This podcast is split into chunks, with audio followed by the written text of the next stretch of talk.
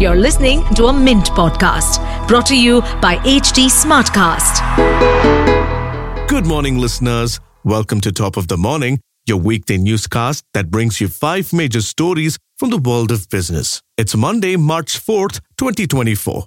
My name is Nelson John. Let's get started. Top of the Morning by Mint.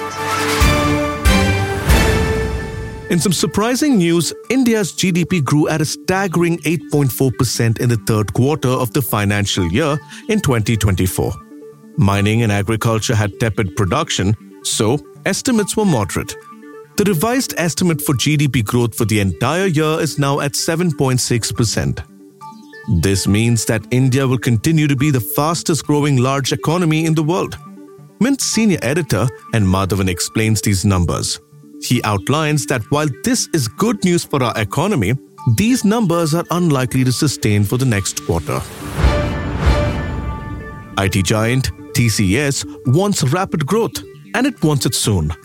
At a strategic retreat in Abu Dhabi, its CEO K. Krithivasan said he wanted at least double digit growth in revenue in FY25.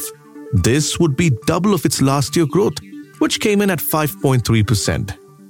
Speaking at the same event, Tata Sons chair N. Chandrasekaran said he wanted the company to record at least $10 billion worth of business from India alone.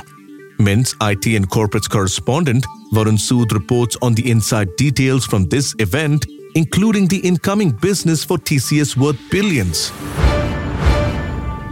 From one MNC to another, let's talk about IBM. Its consulting arm employs some 1.6 lakh people. Out of these, more than 20,000 employees now work solely on artificial intelligence.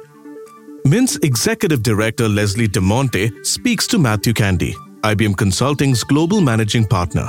Candy spoke about IBM's AI strategy, including how they are devoting their resources towards two big areas customer care and HR.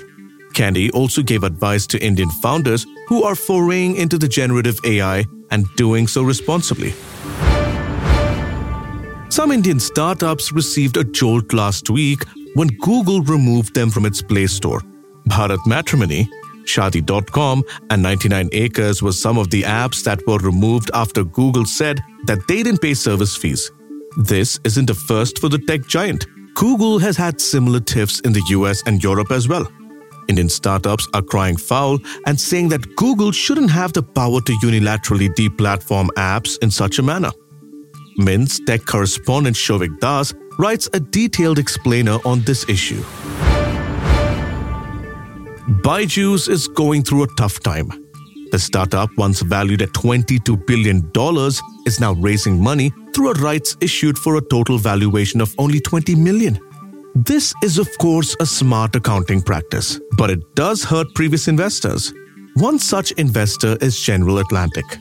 The company has pumped in $380 million into the edtech so far, but refused to put in more money during the latest round.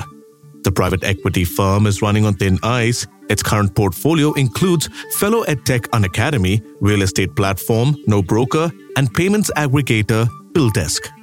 None of these companies have provided the returns GA would have liked. Startups and new economy writers Ranjani Raghavan and Sneha Shah write about General Atlantic's trouble in navigating the Indian waters and what lies ahead for the PE firm. We'd love to hear your feedback on this podcast. Let us know by writing to us at feedback at the rate livemint.com. You may send us feedback, tips, or anything that you feel we should be covering from your vantage point in the world of business and finance. That's all for today. Thank you for listening. We'll be back tomorrow with a fresh episode of Top of the Morning. Have a nice day.